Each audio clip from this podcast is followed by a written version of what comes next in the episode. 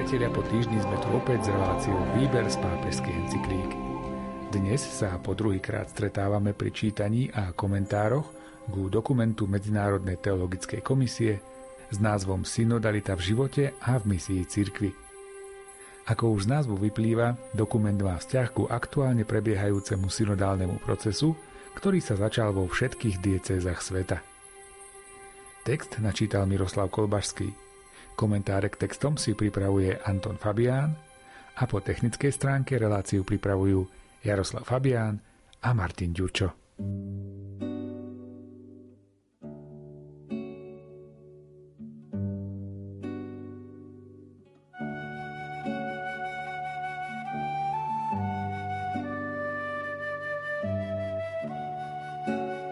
Hoci v učení druhého Vatikánskeho koncilu sa termín a koncept synodality výslovne nenachádza, možno tvrdiť, že synodalita je srdcom diela obnovy, ktoré koncil rozvíjal. Ekleziológia Božieho ľudu totiž zdôrazňuje spoločnú dôstojnosť a poslanie všetkých pokrstených pri uplatnení pestrosti a usporiadanej bohatosti ich chariziem, povolaní, služieb. V tomto kontexte vyjadruje koncept spoločenstva hlbokú podstatu tajomstva a misie cirkvi, ktorá má v eucharistickom zhromaždení svoj zdroj a vrchol. Označuje res sacramentum ecclesiae, jednotu s trojičným Bohom a jednotu medzi ľuďmi, ktorá sa uskutočňuje prostredníctvom Ducha Svätého v Kristovi Ježišovi. V tomto ekleziologickom kontexte označuje synodalita špecifický modus vivendi ed operandi cirkvi Božieho ľudu, ktorým sa konkrétne prejavuje a uskutočňuje jej charakter spoločenstva, keď všetci jej členovia spoločne putujú, schádzajú sa na zhromaždeniach a aktívne sa podieľajú na jej evangelizačnom poslaní.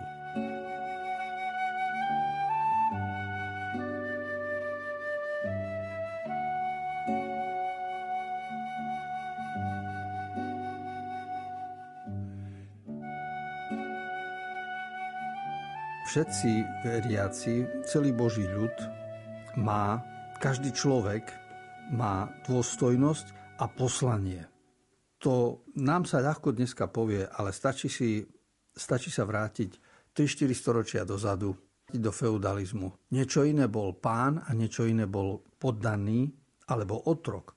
Lebo v minulosti aj čierni ľudia ani neboli považovaní za ľudí, už vôbec nebolo možné vyznávať, že boli rovnako dôstojní ako bieli. Alebo kráľ bol považovaný za toho, ktorý je od Boha, ale také isté právo sa neprisudzovalo bežným poddaným. To o sebe poddaní nemohli povedať. A dnes hovoríme, že všetci ľudia majú spoločnú dôstojnosť, čiže dôstojnosť človeka je daná tým, že je stvorený na obraz Boží. A nie tým, že či pretože je kráľ, či pretože má nejaký úrad, alebo menší úrad a tak ďalej. Teda toto je veľká zmena i v živote spoločnosti, i v náuke cirkvi. Z toho vyplýva potom aj poslanie človeka, lebo keď bol niekto otrok, alebo keď bol niekto poddaný v minulosti, tak ani veľa sa od neho neočakávalo. Ale jeho poslanie bolo zužené na výkon nejakých služobných prác. Kdežto dnes vidíme, že poslanie každého človeka ako prinášať svedectvo o Kristovej láske je veľká vec.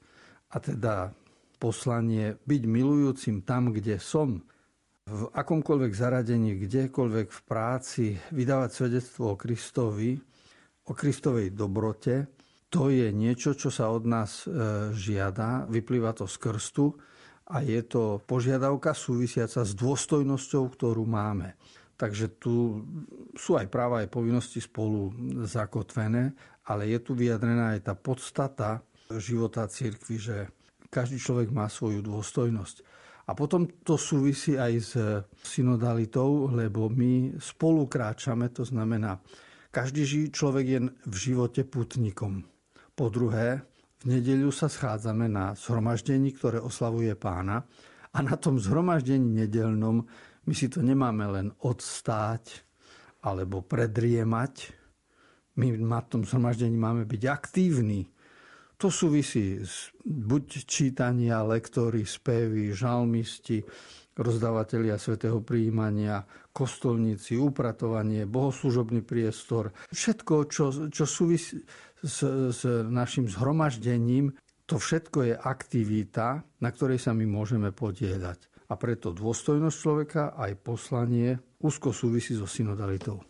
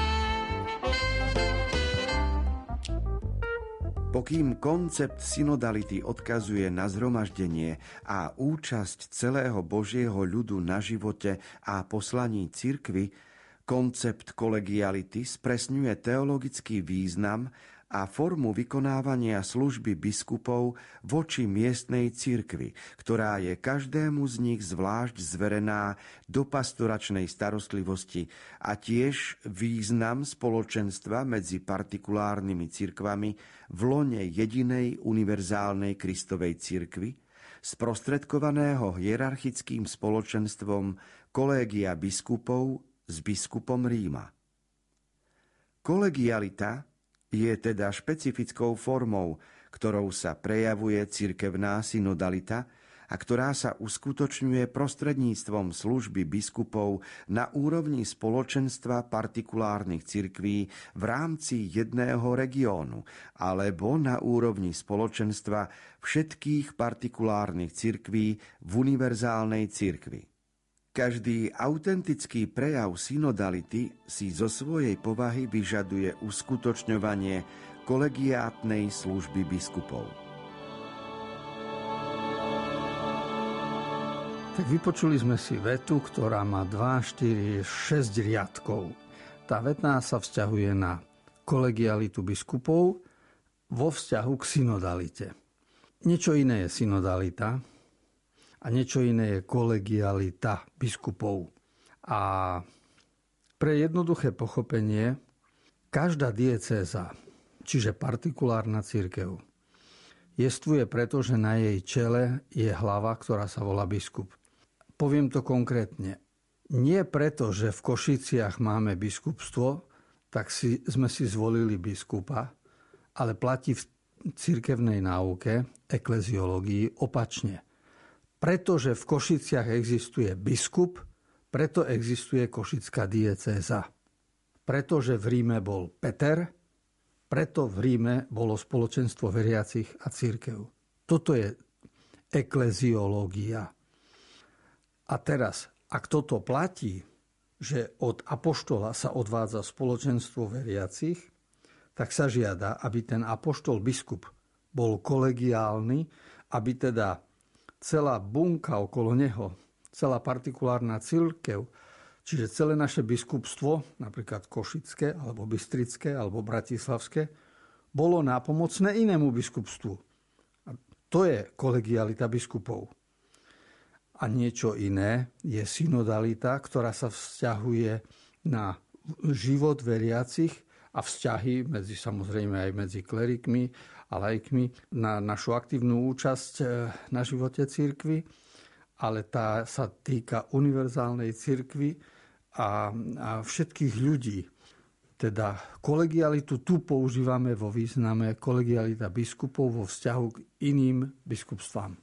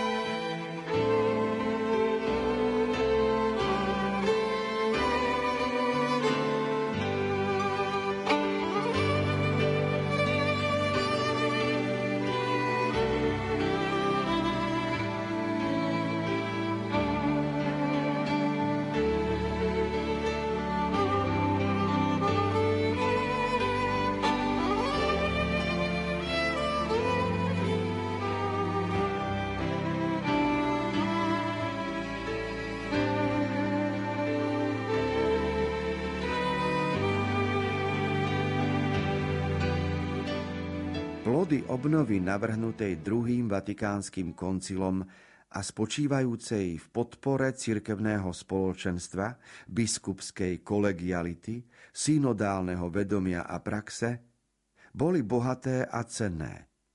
Ešte však treba prejsť dlhú cestu v smere naznačenom koncilom.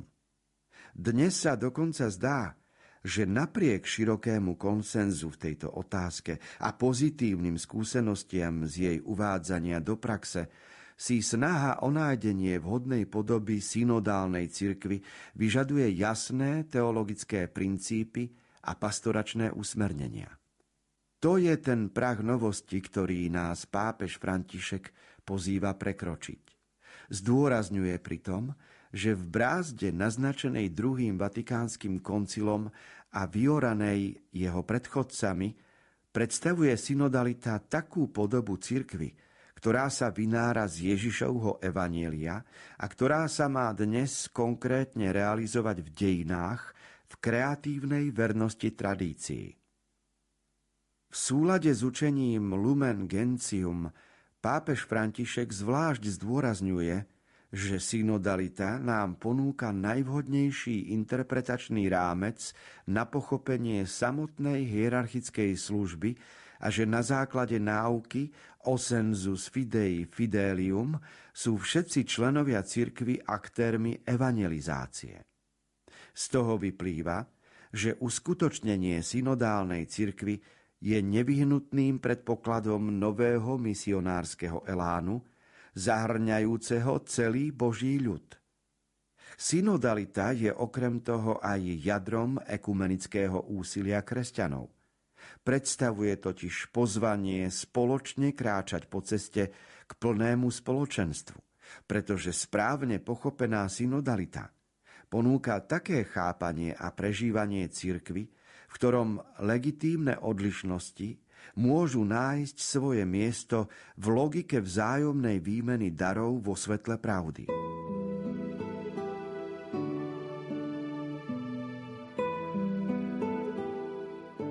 V článku 8 a 9 sa vyjadruje synodalita s jednoduchým poznaním, že vlastne ide o kvalitu života. Čiže to, o čo nám dnes ide pri synodalite.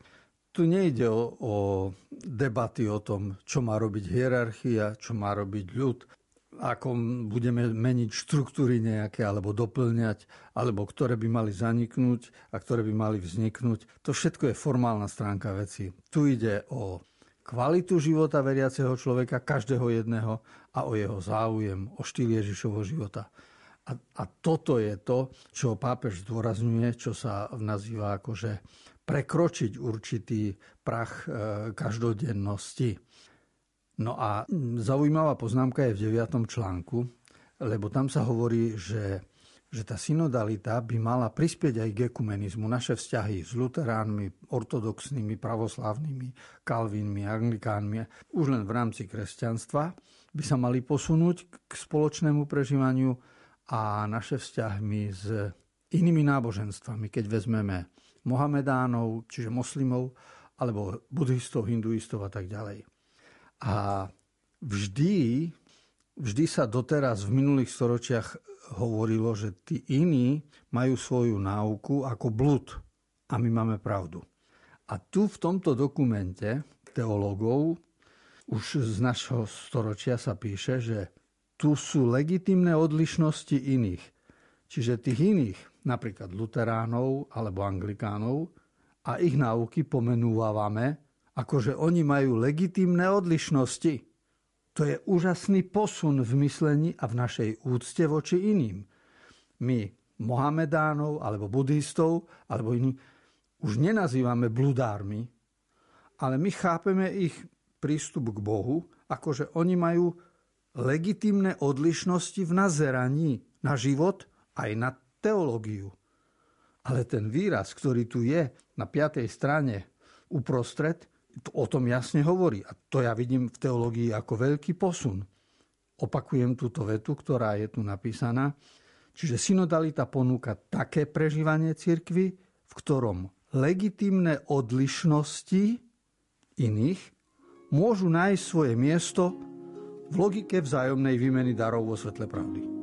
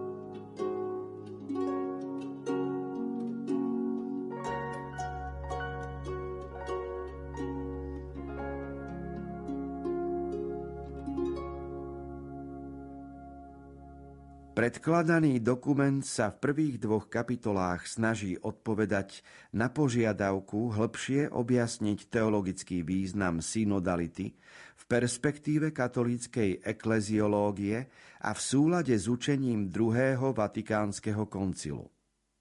V prvej kapitole sa vraciame k normatívnym zdrojom Svätého písma a tradície, aby sme objasnili korene synodálnej podoby cirkvi, ktoré nachádzame v dejinách rozvíjajúceho sa zjavenia, a aby sme poukázali na základné charakteristické črty a špecifické teologické kritériá, ktoré tento koncept definujú a naznačujú jeho uvádzanie do praxe. Druhá kapitola predkladá teologické základy synodality v súlade s ekleziologickou náukou druhého Vatikánskeho koncilu, spája ich s perspektívou putujúceho a misionárskeho Božieho ľudu a tajomstvom cirkvi ako spoločenstva vo vzťahu k jej jednotlivým charakteristikám, jednote, svetosti, katolíckosti a apoštolskosti. Napokon hlbšie objasňuje vzťah medzi účasťou všetkých členov Božieho ľudu na poslaní cirkvi a vykonávaním autority pastierov.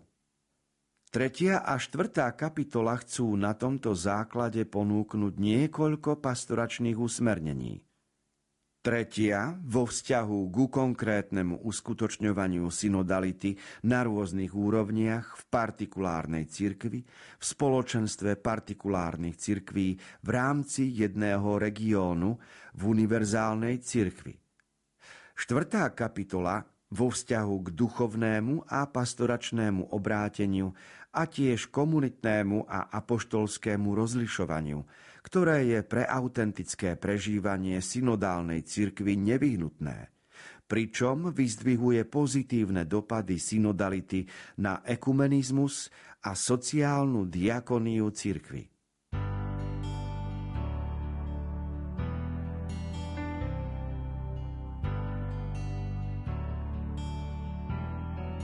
Desiatý článok predkladá schému, o čom bude nasledujúci dokument teologickej komisie, lebo čaká nás zhruba 100 článkov. No a prvá kapitola veľká bude skôr biblická, kde uvidíme stopy synodality v Starom a Novom zákone. Druhá kapitola bude teologická, to znamená, čo cirkev učila v jednotlivých storočiach, čo napísali pápeži na túto tému. Tretia kapitola bude pastoračné usmernenia, čiže pastorálna teológia v rámci miestnych cirkví. A štvrtá bude aplikačná, to znamená, budeme hovoriť konkrétne aj o diakonii, o sociálnej službe, o charite, o každodennosti, o spiritualite a budeme hovoriť aj, čo to znamená komunitné a apoštolské rozlišovanie.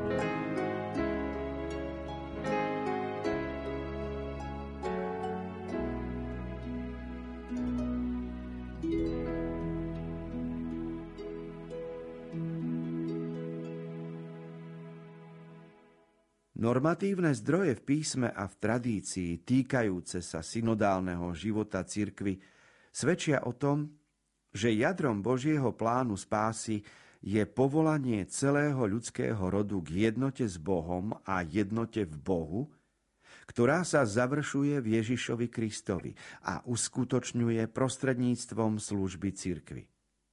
Tieto zdroje ponúkajú základné línie potrebné pre rozpoznanie teologických princípov, ktoré musia oživovať a riadiť synodálny život, synodálne štruktúry, procesy a udalosti. Na tomto základe je možné načrtnúť formy synodality, ktoré sa v cirkvi rozvinuli počas prvého tisícročia a neskôr v katolíckej cirkvi v druhom tisícročí, odkazujúc aj na niektoré aspekty synodálnej praxe v iných cirkvách a cirkevných spoločenstvách.